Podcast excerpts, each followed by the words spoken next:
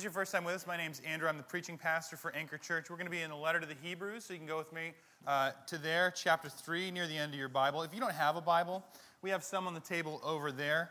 Uh, we have been working our way through the letter to the Hebrews a few lines at a time, marching right through the book, and so we're going to keep doing that. I will read the text and then we'll go ahead and dig in. Uh, Therefore, holy brothers, you who share in the heavenly calling, consider Jesus the apostle and high priest of our confession, who was faithful to him who appointed him, just as Moses also was faithful in all God's house. For Jesus has been counted worthy of more glory than Moses, as much more glory as the builder of a house has more honor than the house itself. For every house is built by someone, but the builder of all things is God. Now, Moses was faithful in God's house as a servant to testify of the things that were to be spoken of later. But Christ is faithful over God's house as a son, and we are his house, if indeed we hold fast to our confidence and our boasting in our hope. This is the word of the Lord. Please pray with me. Uh, King Jesus, we come to you in the confidence that you're the one who builds the house. We come to you thankful that, that, that though you're willing to participate with us and walk with us and know us, you are the creator of us and the creator of all things and the savior of the world. And so we come to you now empty handed, dependent on your grace and your mercy and your love. But we come to you knowing that from you we receive life. And we just pray that today we'd understand you, Jesus. Not just things about you, but who you are and what you've done and what you're doing in us and what you're doing in the world. And that the power of your word and the power of your spirit and the power of who you are, Jesus, would transform us. That we would leave here different than when we came in. And for the things of me, God, that are just the things that I have to say uh, that are just from my flesh or just from my mind, God, that those would be forgotten. But the eternal things of you, Jesus, would stand in our hearts and in our minds as we go out and carry light into the darkness this week in Seattle. I pray for the conversion of our neighbors and our friends, our coworkers, Pray they'd see and understand who you are, Jesus. Jesus, we love you and pray these things in your name, Jesus Christ. Amen. Okay, so we're here in 3 and 1. Pardon me. Um, there's sort of two ways we could approach this text, right? Uh, at first glance, there's a lot here about Moses. And in fact, most people traditionally who have approached this text have set it up something like this Jesus is better than Moses, right? But here's the deal um, unless you come from a Jewish background, that might not actually be that big of a deal to you. Uh, if you happen to come from a Jewish family or Jewish yourself, that may actually be a really big deal to talk about Moses and saying this guy, Jesus, this Palestinian peasant preacher, is better than him. But honestly, um, if you don't have a background in the gospel, if you don't have a background in the Bible, if you don't know what I'm talking about, uh, it, it doesn't take a lot of logic to say, so if you guys think that Jesus is God and you think Moses is a dude, then God's probably better than a dude. Right? Maybe you don't know anything about Moses. Maybe like, is he the guy from that movie with the the, the Charlton Heston guy? What, what's maybe you've never seen that one. It's horribly biblically inaccurate, by the way. Um, but it's Charlton Heston, so whatever. Um, but, but you know, you look at you like, yeah, Moses, so what? What did he do? Bo Jackson played two sports. How many sports did Moses play? How is he anything? What is he? Who is he? Like one person got that one. Great. Charlton Heston and Bo Jackson, O for O, preach the Bible and stop. Um, okay, so here's the deal. We can say, yeah, okay, but so, yeah, yeah, Jesus is better than Moses. I, I get it. But what I think the, the thing that we need to see here is that the point of this text, even if you're in the ESV, it's going to say Jesus greater than Moses. That's not the point of the text. It's the sermon illustration for the text. The point of the text is right here. Consider Jesus. It's an imperative. Consider Jesus. And you could also translate this understand Jesus. He's not after them knowing Jesus is better than Moses as much as he's into them understanding who Jesus is, because if they understand who Jesus is, then they'll know he's better than Moses. Right? But this is really important because if you come in here and you don't know Jesus, you might have any number of ideas of who you think uh, Jesus is and you need to understand who he actually is. You may come in here with, uh, you know, Jesus is the just the revolutionary, and he didn't pay taxes, and that's why they crucified him. Okay, no, that's not it. Or, or, or maybe you have a sense of uh, Jesus is just the guy who's always cranky in everyone, and I just want to get right with him because I think he's mad at me, and uh, uh, I, you know I'm scared, and I want Jesus not to be so angry at me anymore. And, and I want to do good things, so if I do enough good things, then maybe God will love me. Maybe that's your impression of Jesus, and maybe that's your impression of God, and that's not who he is either. And then I remember to start my timer so everyone can eat lunch later. Okay. So, so maybe you come in here and you have your own presuppositions about who Jesus is, but you don't actually know. And my hope is that you'd understand him. And the thing is, as Christians, we need to be careful because we can have our own thing where we're not really understanding Jesus. And you have to, we have to be clear on this. When I say understand Jesus, I'm not talking about picking up more systematic information about who he is. I'm not talking about picking up more creedal information about uh, the facts and figures about his life, though those are very important. Very important. But when I mean understand Jesus, I mean that you understand who he actually is and what he has done and what that means for you and the full facets of that. Not just, uh, uh, oh, his humanity. I really like that Jesus can relate to me and he, and he was here on earth. But I don't really like Jesus, King of Kings, Lord of Lords. Or maybe you just like Jesus, King of Kings, Lord of Lords, but the idea that he was here and he was hungry makes you uncomfortable. We want the full picture of Jesus because why? Because that's how God has revealed himself in his son Jesus. We want everything. We want the fire hose of things God has revealed about himself in Jesus. And we want to live for a passion for him. And it's not unless we actually embrace who he is and understand him that we'll get there. Okay? Because here's the deal this is at the core of transformation. This is at the core of Jesus transforming us. Because you could say right now, yeah, I, I understand Jesus has forgiven me, um, so I should forgive others, but it's really hard and I, I, I just can't here, here's what I think. Uh, and maybe you've heard the phrase, I get it in my head, but I don't get it in my heart, or it's in my head, but not my heart. Uh, I think if, if we're talking about this kind of understanding, if you're saying, I, I have trouble being generous with other people, I have tr- trouble being, I know I'm a Christian, I should, you know, the whole thing John the Baptist said about the two coats, and if I have two coats, I should give somebody my other coat. I get it. Yeah, he said it. I just, it's hard for me. So here's the deal. If we don't understand who Jesus is fully, those things will be hard for us. And the answer for those things is not to try harder. I'm a Christian and I know I should give two coats away, or one of my coats away, because I know that's what good people do. Because, by the way, you look really silly wearing two coats. Um, but the deal is, if, if you have trouble being generous, you don't actually understand how generous Jesus has been to you. You don't understand that you've actually been literally given everything because you've been given Jesus. And if you're having trouble forgiving people, then somewhere in there you're not actually fully understanding how much you've been forgiven. Because if you imagine everything you've ever done against God or another human being and understand that that whole debt is wiped out, if you understand that's who Jesus is and what he's done, all of a sudden forgiving other people becomes a lot easier when you actually understand what he's actually done for you. Right? And so that's why this isn't just about Moses. This is about understanding who Jesus is. We need to understand something about him. We need to understand something about us. Or really, we need to understand something about him. You need to understand something about you. And then we need to understand something about us. And then we're going to look at what he's doing in that. So let's go ahead and dig in here in chapter 3, verse 1. Therefore, how many times am I going to say, What's the therefore, therefore? If you've been with the church for any amount of time, every time we get to a therefore, I say, We have to ask, What's the therefore, therefore? How many times am I'm going to say that? Every time we get to a therefore, because when we get to a therefore, you need to look what the therefore is there for. And so, yes, I know I say it all the time, but I actually want you to look because this is a really important therefore. What's the therefore, therefore? Things like long ago, at many times, in many ways, God spoke to our fathers by the prophets, but in these last days, He's spoken to us by His Son. Jesus is better than angels. Uh, Jesus is faithful. Uh, Jesus came in the flesh and suffered so He can relate to you. That's what the therefore is there for. That's a big therefore. Therefore, holy brothers, you who share in a heavenly calling. So, our background where we're at with Hebrews is we're dealing with a group of Christians who, who are Jewish folks who have seen that Jesus is Messiah and they've come to worship him. Now, things are getting a little tense and things are getting a little hard, and frankly, things are a little less crunchy and tangible than they once were for them. Uh, they are people who are saying, Yeah, I know this Jesus thing has come and now we're just free, I guess. But, you know, when I went to the priest and I, and I did the law stuff and I did actions that I knew made me right with God, I knew I was right with God. So what you're telling me is that Jesus Christ has just made me right with God? But how do I know that I'm right with God?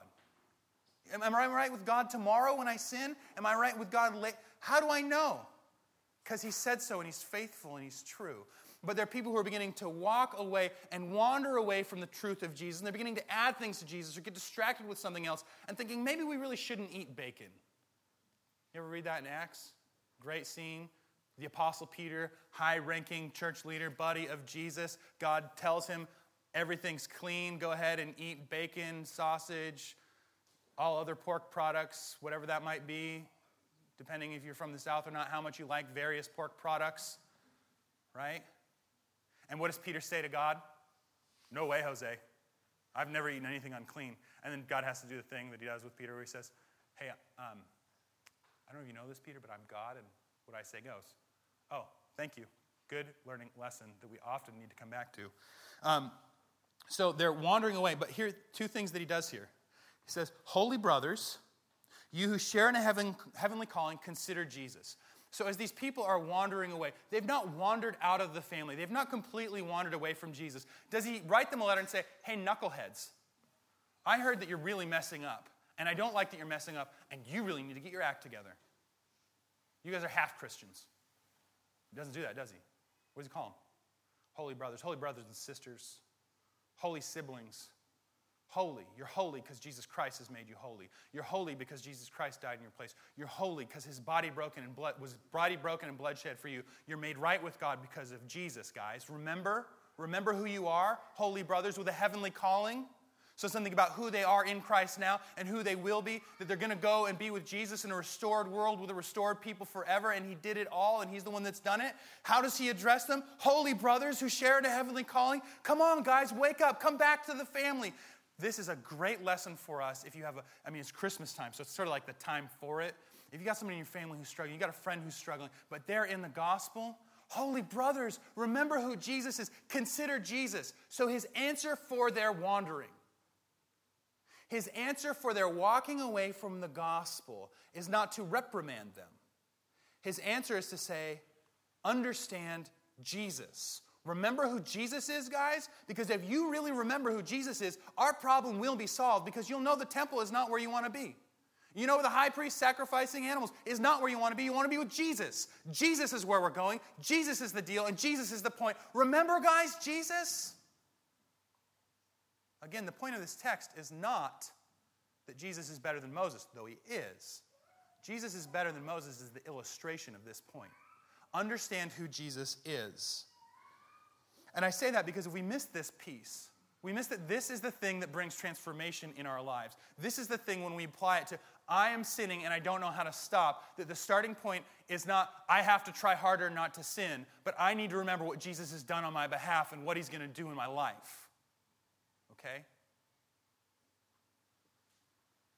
Consider Jesus in the imperative, the apostle and high priest of our confession. This is the one place in the New Testament that Jesus is referred to as an apostle. That's kind of a fancy religious sounding name, and people, when people have that title, you're like, oh, that's kind of cool. He's apostle so and so. What does apostle mean? It means sent one. Sent one. Jesus, the apostle. So in the book of Revelation, Jesus is referred to as the King of Kings, right? And I think what Hebrews is getting after here is Jesus is the apostle of apostles, okay? So you have these 12 guys who are what we'll call capital A apostles. They have the title of apostle. There's only 12 guys who get this title, apostle. But we see other places people referred to as apostles, as sent ones, what we'll call little a apostle. Here's the trick though there's no capital or little in Greek, so I'm Englishizing it. Um, so you have these other guys who are sent ones, like Junius, and uh, if you're particularly if you're in the NASB in Romans 16, uh, there's this guy Junius who's referred to as an apostle okay? He's not one of the guys, he's not one of the 12 who walked and witnessed Jesus, but they're sent ones. Missionaries are sent ones. Uh, church planters are sent ones. And y'all live in Seattle, which means you're sent ones. You're sent to do something. You're sent to carry the good news of the gospel to this city. You're sent to carry the good news that Jesus saves sinners and saves people from death to life to this city. That is what you get to do and who you are because of Jesus. But we need to understand that, that, that this isn't Anchor Church's mission to Seattle. This is Jesus Christ's mission to Seattle. This is Jesus Christ's mission to the ends of the earth. And we get to be in on it because he's the apostle of apostles. He's the apostle. What did Jesus say? So the Father sends me, so I sent you. Right? So anything in understanding our sentness needs to start with understanding his sentness, right?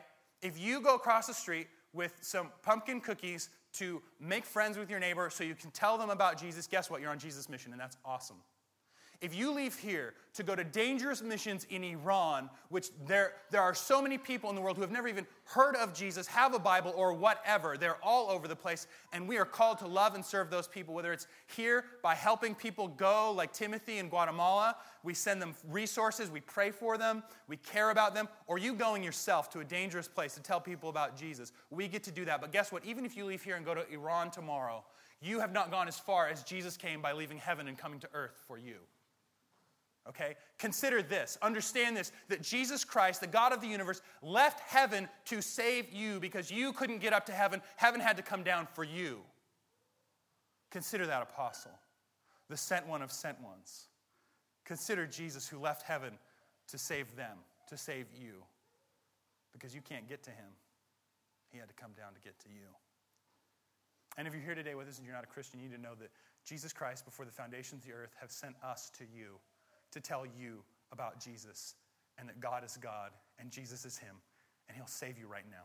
That's why we're here. That's why we exist. So if you're not a Christian, Jesus planned this before the foundations of the earth that we'd be sent to you. Next, as we understand Jesus, next it says this He's the high priest of our confession. Now, we are going to dig, dig, dig deep down in this high priest idea because it's a huge idea in the letter of the Hebrews. But we need some shorthand to get around this thing that he keeps, he's kind of dropping some ideas that he's going to circle back around and pick up. He says high priest here, he said high priest earlier, and he's going to keep circling around until he really unpacks what that means as high priest. But for us to understand what it means that Jesus is our high priest, is we need to understand that Jesus Christ has made us right with himself that his priestly activity is making us right with himself, is him personally dealing with the thing between us and him, and that's our sin, dealing with that sin, paying the price for that sin, so that what? So that he could be our high priest and be in relationship with him. That's what it means that he's our high priest. Because before that, there was a mediator between God and man. It was the high priest, the high priest of the order of Aaron. And he was the guy that you'd go and you'd bring, the priests are the guys you'd bring your sacrifice to and say, uh, I sinned and I bring this sacrifice in my place for my sin so that this sin can be, this sin can be dealt with by this thing. And they say, okay. And they deal with it and then you're forgiven. And you had to keep doing these acts because that's the law. That's how it works. You have to keep doing this stuff to be, right, be made right with God. But Jesus Christ comes as the last sacrifice, as the perfect Lamb of God who dies on the cross, who's the high priest, who is his own. I mean, this gets a little you know, you got to follow with me. At some point in time, the metaphor breaks down, but he's the, sacri- the cleansing sacrifice and the one offering the sacrifice. We've sinned and he pays the price for our sin. It's his idea and he's the one offering himself for us so that we can be made right with God. So all our stuff can be dealt with. And then he's the one that he's the, there's one mediator between man and God. That's the man Christ Jesus, who's God. So there's nothing between us and God because of Jesus. There's nothing between you and God because of Jesus. If you're a Christian, you understand that? There's nothing between you and God because of Jesus. You have full, unfettered access to the God of the universe because the God of the universe is your high priest. And so he's just dropping this down so we can kind of begin to wrap our minds around this idea that he's the high priest because he's going to unpack it in this huge, massive way, and we'll all scratch our heads and be confused and worship Jesus, and it'll be awesome. But that's coming. So I'll save it for then. Of our confession, what's our confession? The gospel. Jesus, the Son of God, saves sinners. Jesus saves sinners. Why do I oftentimes use that same simple definition? Because I want this to be in your bloodstream. I want you to know that Jesus saves sinners like me and like you. And he saves us from death, and he saves us from sin, and he saves us from Satan, and he saves us from hell, and he saves us to life, to life in God, empowered by the Holy Spirit with a new heart. That is our confession because this is who he is. And it's really important in there that we understand when we say sinners, that means he's saving, uh, uh, you know, if you're doing the right, all the right things so that you feel right in the world. Uh, you're doing good things. Uh, you're, you're always, always doing right and following the law. And, and you want everybody to know how good of a person you are because you're always doing good things and you're always right and perfect in the world. So you don't ever do any sinning except for pride and legalism because you think, hey, God, look at all the cool things I did. I must be worthy of your holiness and your goodness and your grace and your mercy because everything I did, God. It's being, being religious. Jesus, you owe me because I read my Bible today. It's gambling, right? I'm putting my chips on this one. Jesus, I paid the price. I'm in. Do good things for me today. Or just whiling out. right? It's religion, it's wilding out, it's the whole thing. And Jesus saves us from it all. And you understand this about him. He saves us. You're saved, you're free. Jesus saves sinners. He's faithful. Who is faithful to him who appointed him? Two hymns. What are the hymns? When you see two hymns, stop and think about who the hymn is. Who is faithful to him, that's God the Father, who appointed him, that's Jesus. Now, here's the interesting thing about Moses. Just as Moses also was faithful in God's house. So he's wanting us to know that Jesus is like Moses. Why is that important? Well, if you've never read Numbers or Deuteronomy, you have no idea, and that's okay. So we'll go there real quick. Because he just did one of my favorite things, and that's to remix some Bible. Uh, I have a proof. I, am going to cherry pick and proof text my own preaching methodology right here. Uh, in Numbers chapter 12, verse 6, it says this. So remember what I just said. 6 says this And he said, Hear my words. If there is a prophet among you, I, the Lord, Yahweh's talking here, make myself known to him in a vision. I speak with him in a dream. Not so with my servant Moses. He is faithful in all my house. With him I speak mouth to mouth clearly and not in riddles, and he beholds the form of the Lord. Have you read Ezekiel? Anybody read Ezekiel? When you read Ezekiel, you're like, what the heck is he talking about? Read Daniel? Riddles. I don't know. Seven weeks? What? Try and decode that one. I don't know. Don't, don't, don't try and decode. That's not imperative. I'm saying he says the day of the Lord's coming. And you can try 10 ways to make the sim blah, blah, blah. If you've never read Daniel, you don't know what I'm talking about, but it's confusing. What he's saying here is hey, there's Moses, and to prophets, I'm going to speak this way, but to Moses, I'm going to, I'm going to speak to him face to face like a friend. Jesus is like Moses. Jesus talks to God the Father face to face like a friend. Uh, and then the actual quote here in Deuteronomy 18:20 or Deuteronomy 18:22, 18:15 says this. This is, the, this is the one who's been waiting for. People have been waiting for this guy. The Lord your God will rise up from you a prophet like me, this is Moses talking, from among you, from your brothers. It is to him you shall listen. So Moses is saying, hey, there's someday going to come a guy, and he's going to be like me. And so the author of Hebrews wants you to know, hey, that guy we were waiting for who's going to be like Moses, he's here. His name's Jesus. But, he's going to continue. For Jesus has been counted worthy of more glory than Moses. So, unless, you know, if Charlton Heston is your one framework for who Moses is, you need to know this about Moses. There are like two or three big guys in the Old Testament there's Father Abraham, there's Elijah, there's Moses. And Moses in the Old Testament is a big deal. Pay attention how often Moses is referenced in the New Testament. Moses is a big deal. And by the way, how amazing is it that God made a big deal out of a stuttering murderer? That's what he did. He said, I'm going to use a guy like that guy. I'm going to use that broken guy to do big things. We have a God of grace, even in the Old Testament, by the way. So, Moses, you have to understand, Moses is a big deal. And he says, if you think Moses, a dude, is a big deal, Jesus, Jesus is a big deal. Moses brought the law, which is a big deal. God said, I will be your God, you will be my people. If you walk in my ways, this is what they look like. This is what it looks like to relate to me. This is what it looks like to display my holiness in the world. This is how the sacrificial system is going to work for when you screw it up. This is what faithfulness looks like. This is what it's going to be like. So get to work, guys. Jesus brings the gospel. I will be your people. You will be my people, and I will be your God if you walk in my ways. And by the way, I'm going to be the one that makes that possible. I'm going to send you the Holy Spirit to empower everything you do as a Christian. Do you know that everything you do as a Christian, if it's done in the name of the Lord Jesus Christ, is done empowered by God? That's grace. Jesus brought that. That's not how it worked in the Old Testament. I mean, you got to consider that, that God in this time and place has uniquely gifted us in Seattle, Anchor Church 2013, with the Holy Spirit to help you understand Scripture, to guide the, the, the, feet of your path, to point you to Jesus, to move in your life. He's given you new hearts That's New Testament stuff that happened through the cross. So Moses came and brought the law. He came and brought a, a, tablet, some tablets that they were supposed to write on their hearts, Deuteronomy 6. Jesus said, Oh, yeah? And by the way, all this is foreshadowing what Jesus is going to do. I'm not just going to tell you to write this on your heart, I'm going to give you a new heart. I'm going to give you a new heart.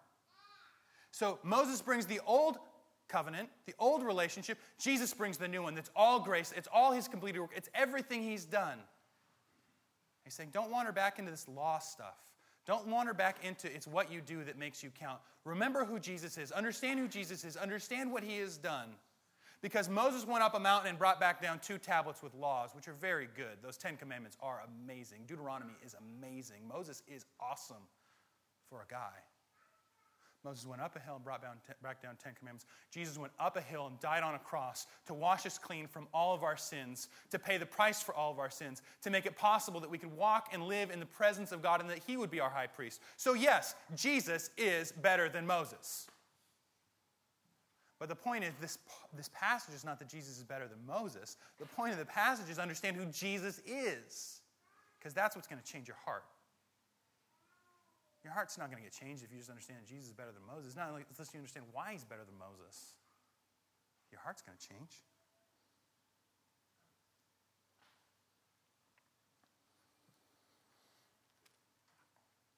How much better is Jesus than Moses? For Jesus has been counted worthy of more glory than Moses. As much more glory as the builder of a house has more honor than the house itself. All right, let's compare.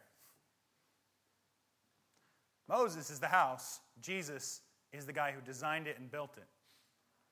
You know, do you remember any of the names? If you know the, if you know the architect Frank Lloyd Wright, do you know the names of any of his houses? If you do, you're a total architect nerd, and good for you. You're free in Christ. And so you're like, who is Frank? Bo Jackson? What's going on today? it's just that day. Deal with it. Right? He made really cool houses, and water goes through them okay? He made awesome houses. Do they make they make books with the pictures of the houses and they put his name on it, right? How much more honor is Frank, Frank Lloyd Wright get than the houses he built? All of it, right? No one hires the building to build the next house, right?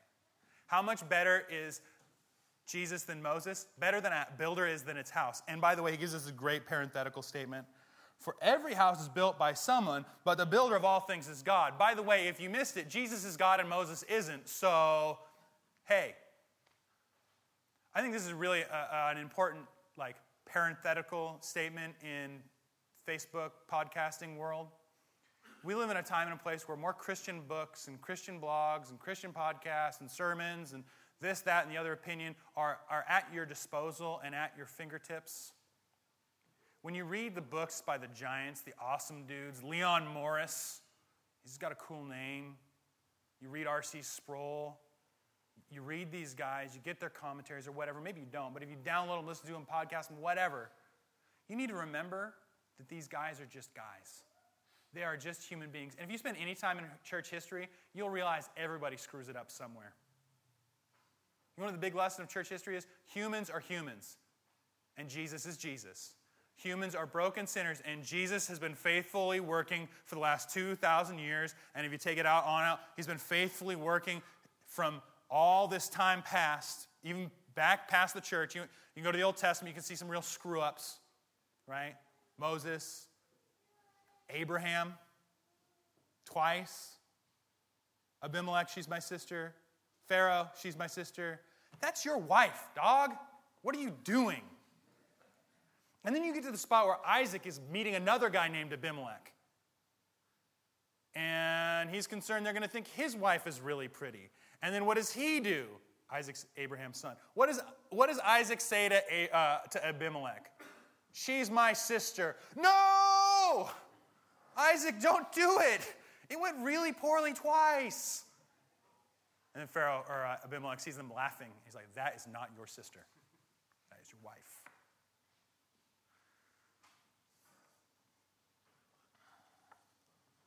Digress. Now, Moses was faithful in God's house as a servant to testify of things that were to be spoken of later. You ever work in a restaurant? I worked in restaurants. You ever work in a family restaurant? You ever work with the, with the manager who's not part of the family, but he's basically part of the family? He's just a good dude and loves the restaurant like his own. And then you see him compared to a son who's in his same spot or a daughter who's in his same spot, a, a, a child of the owner or the uncle's whatever. And, they're the, and there's two kinds. There's two kinds of sons that you can. I've worked with two kinds of sons. There's the guy who's listening to death metal in the dish pit because his dad will give him a job with all the other guys listening to death metal in the dish pit. And I was a dish pit guy, so I was in the dish pit listening to metal, so I know about these guys, right?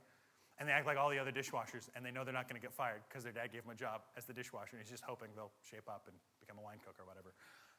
But there's these other sons, right? It's, it's not their business, but they treat it like it's their business. They love it like it's their business. They care for it like it's their business. Yeah, Moses is a servant, and he was a faithful servant, but he has no son. He has no son. He's not faithful over this thing the way God is faithful over this thing. Because did Moses ever get really cranky and do silly things? By silly things, I mean detrimental things that made him die in the desert, like get angry and hit rocks. You'd read about it this afternoon.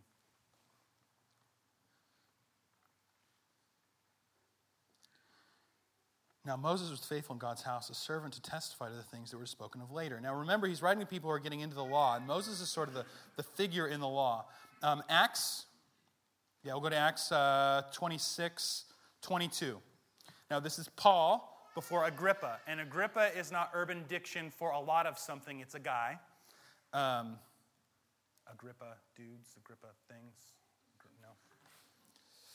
No. Uh, and Paul's saying this to him to, to this day, he's on trial here. To this day, I have had the help that comes from God. When you're testifying to your friends and your family members and you're living a faithful life, you need to know because of Jesus, you have the help of God. Do not try and do it in your own strength. And guess what? Trying to convince someone to be a Christian, in the famous words of my dog Spurgeon, after I just talked about not elevating people too highly. Spurgeon said trying to convince a pagan to be a Christian is like trying to convince a tiger to be a vegetarian. I think he's right. You can't. It's God's work, it's a miracle. It's not about what. The gospel means that it's not about you all the time. All the time. If your cubicle mate comes to Christ or doesn't come to Christ, it's not on your shoulders. Your job is to be faithful. Anchor Church, be faithful. God will help you. To this day, I have had the help that comes from God. And so I stand here testifying both to small and great, saying nothing but so, this is the good news of Jesus. Nothing but what the prophets and Moses, so the, all of the Old Testament, said would come to pass. I'm just telling you stuff that Joel already said in chapter 2. I'm just telling you what Isaiah 53 already said. I'm just telling you what Jeremiah 31 already said. I'm just telling you what Psalm 110 already said. I'm just telling you what the Old Testament already said. And again, he's leaning on people who are going back to the law. The Old Testament has all this law stuff, but at the end of the day, we're supposed to see that the whole point of its Messiah is Jesus, is the King of Kings. And he's saying, hey guys, it's not about the ritual, it's about the Messiah, it's about Jesus. One more time, he says this. Uh, Jesus says this.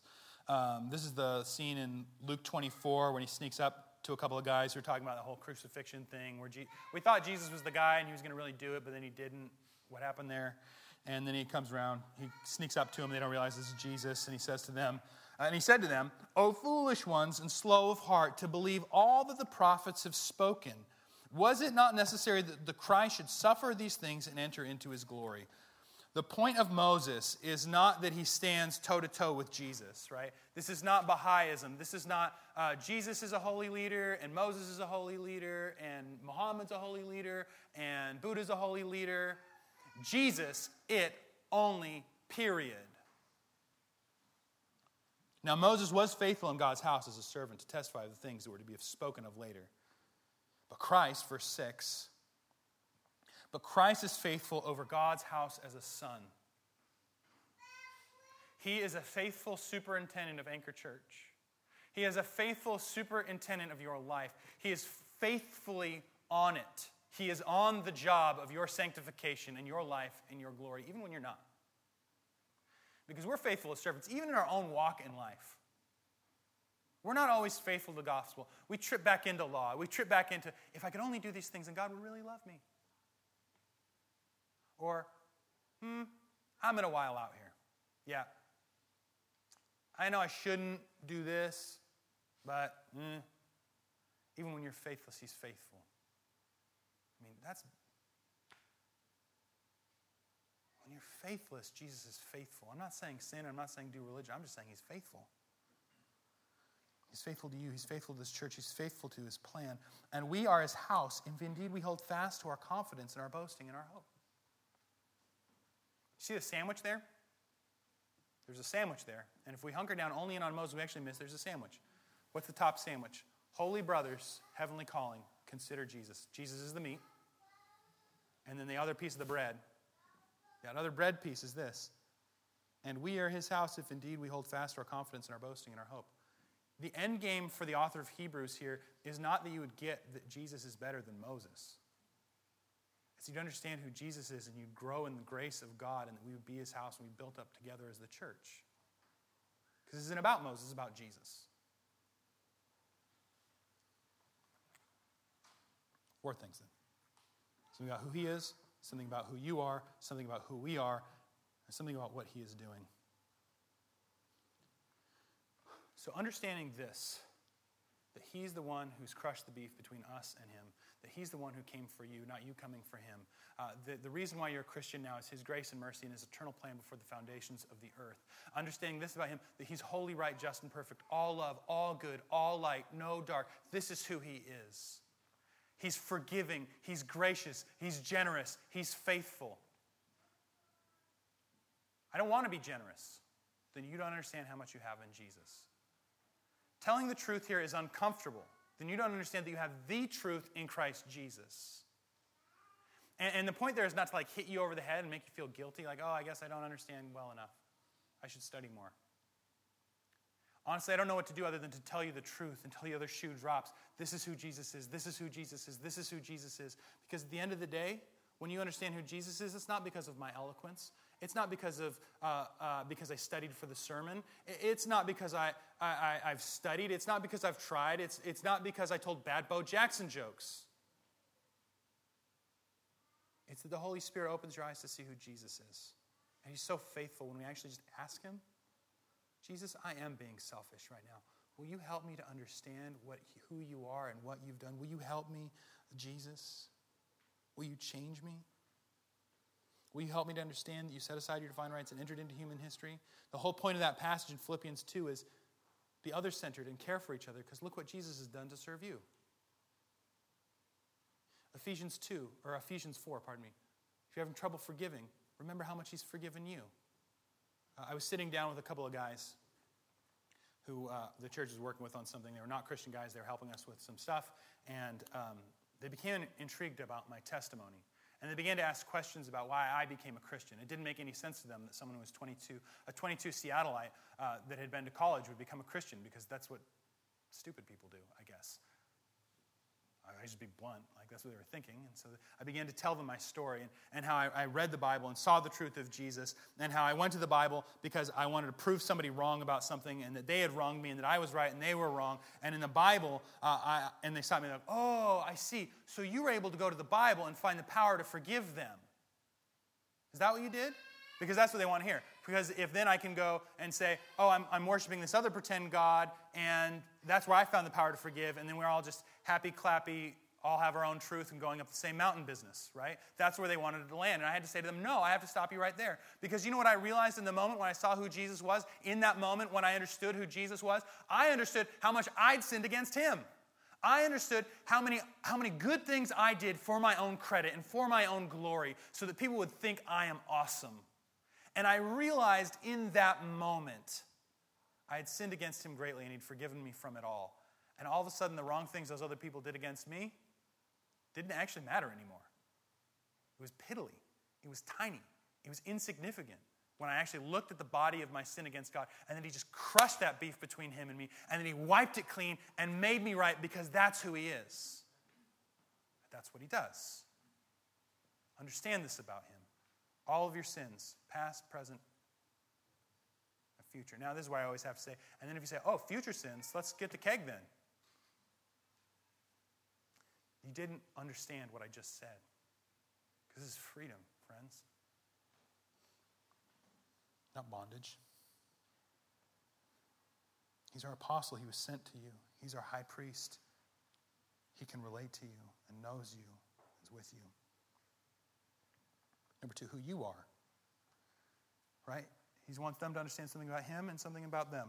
Um, nerd moment, if we can. Uh, John Calvin wrote two big books in Latin called The Institutes of the Christian Religion. And only real nerds read the whole thing. So if you read the whole thing, you're in an exclusive club of people who managed to do that. If you read it in Latin, you get extra points. Now, in the very first, very short chapter of the book, John Calvin tells us, and this is the remix, of course, that the lens that, that we need to have in life is understanding who God is and who we are. And if we understand who God is and who we are, that changes everything. By the way, chapter one is worth the price of admission. And you can put it down and read it when you're old or something. I don't know. You can have it on your bookshelf so when people come over to you, say, oh, the Institutes of the Christian Religion, is that in Latin? It is. Isn't it a very nice book? I paid money for it, it's on my shelf. You're so impressive. I know. But in this, when, when we okay, so I understand this then. Holy brothers, holy family, holy siblings. Why am I holy? Because of Jesus. Why, why do I need to cling to him? Who's going to be faithful over this house? Jesus. So I understand myself then suddenly as this massive recipient of grace and mercy and faithfulness. And all of a sudden I understand it's not what zip code I live in, what I do for a living, how much money's in my bank account, the clothes I wear, the friends I have, or how many people like what I say on Facebook that makes me anything in the universe. And all of a sudden, I'm free. Because everything about my life is about the apostle and high priest of my confession that Jesus saves sinners, and I'm saved. That is a vastly more durable promise than anything the American dream has to offer you. Vastly more durable. Um, and if you're not a Christian and you're here, you need to understand this about who you are. Right now, you're standing in opposition to Him. Because there's things that you do, the good things you do, you throw yourself a parade because you think you're awesome. That's pride. There's the wrong things you do, they're just open rebellion. You hurt other people, you hurt God, you don't care, you objectify them. There's a bunch of right things that you just choose not to do. Now, the gospel message is not you come in here and you stop, stop it, stop it, stop being proud, stop wiling out, stop doing cake stands, and stop not stopping helping people. Stop it. And if you stop it good enough, if you're a good enough stopper of those things, then God will love you. And you can be welcomed into the family of God because you tried really hard and you put on your Sunday best. Because honestly, I think that's what it comes down to. Sometimes, that we, even if you hear sin, you think just cake stands. The lawyer who knows every civil law, who obeys all of them.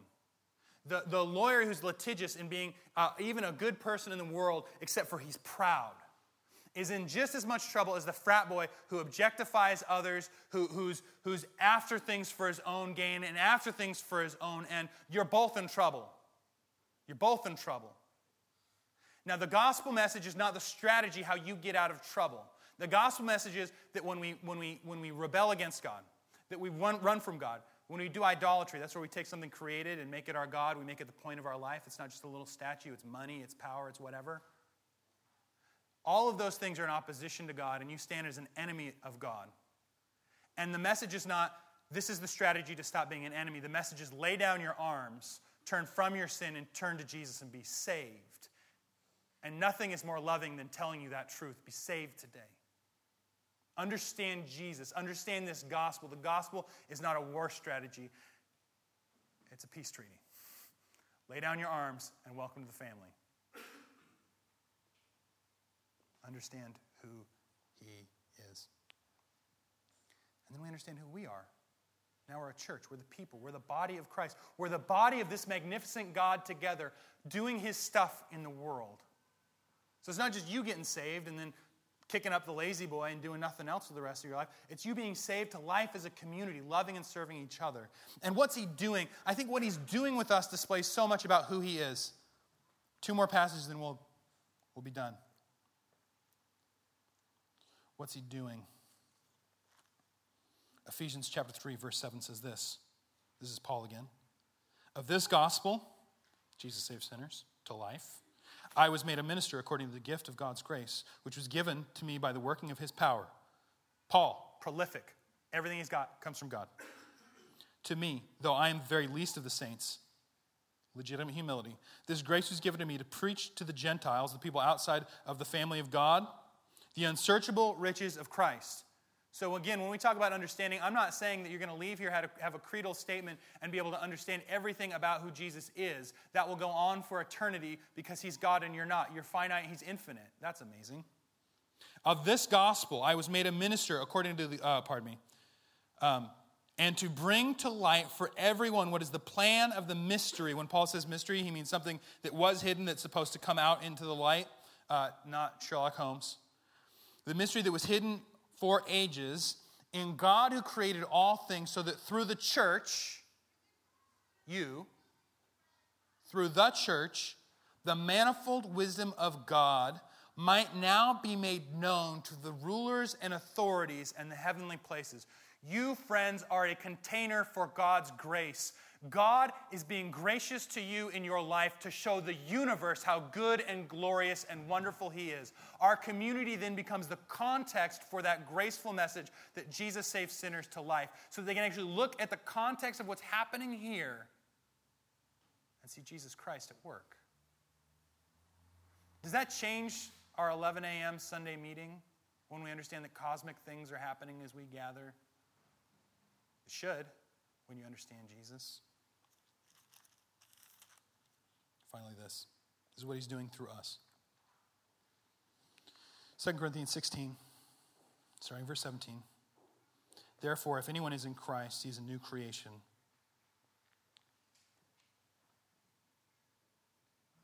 Whatever happened three Christmases ago before you met Jesus at the family reunion or whatever, it's gone.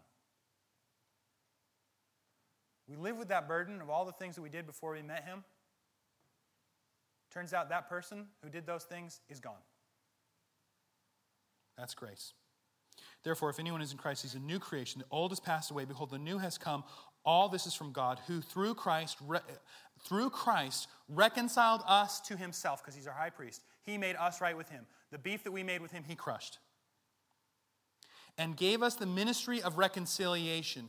That is, in Christ, God was reconciling the world to himself not counting their trespasses against them. So if you can think of every wrong thing you've ever done against God or human beings, I can't actually do that, by the way. I don't have the calculator for that. Because the cross of Jesus Christ is not counted against you, Anchor Church. And to trust to the message of reconciliation. Therefore, we are ambassadors for Christ, God making his appeal through us.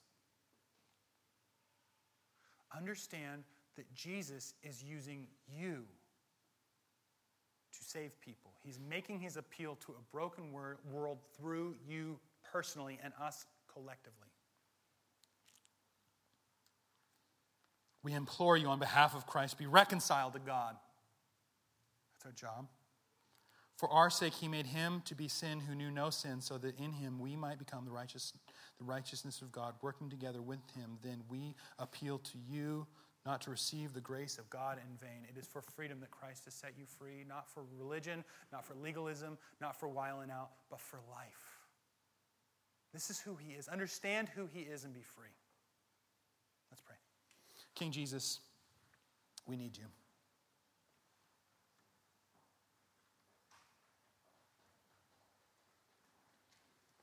We need your help. We don't understand you. We don't see you the way we ought to see you. We want to see you. We want to commune with you like Moses.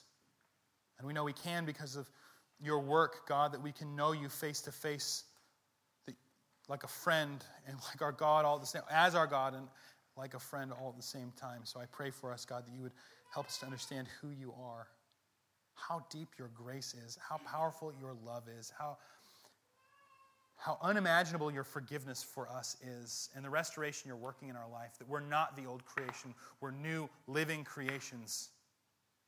And by your grace, you're making your appeal through us. Thank you, Jesus. We love you and praise things in your name, Jesus Christ. Amen.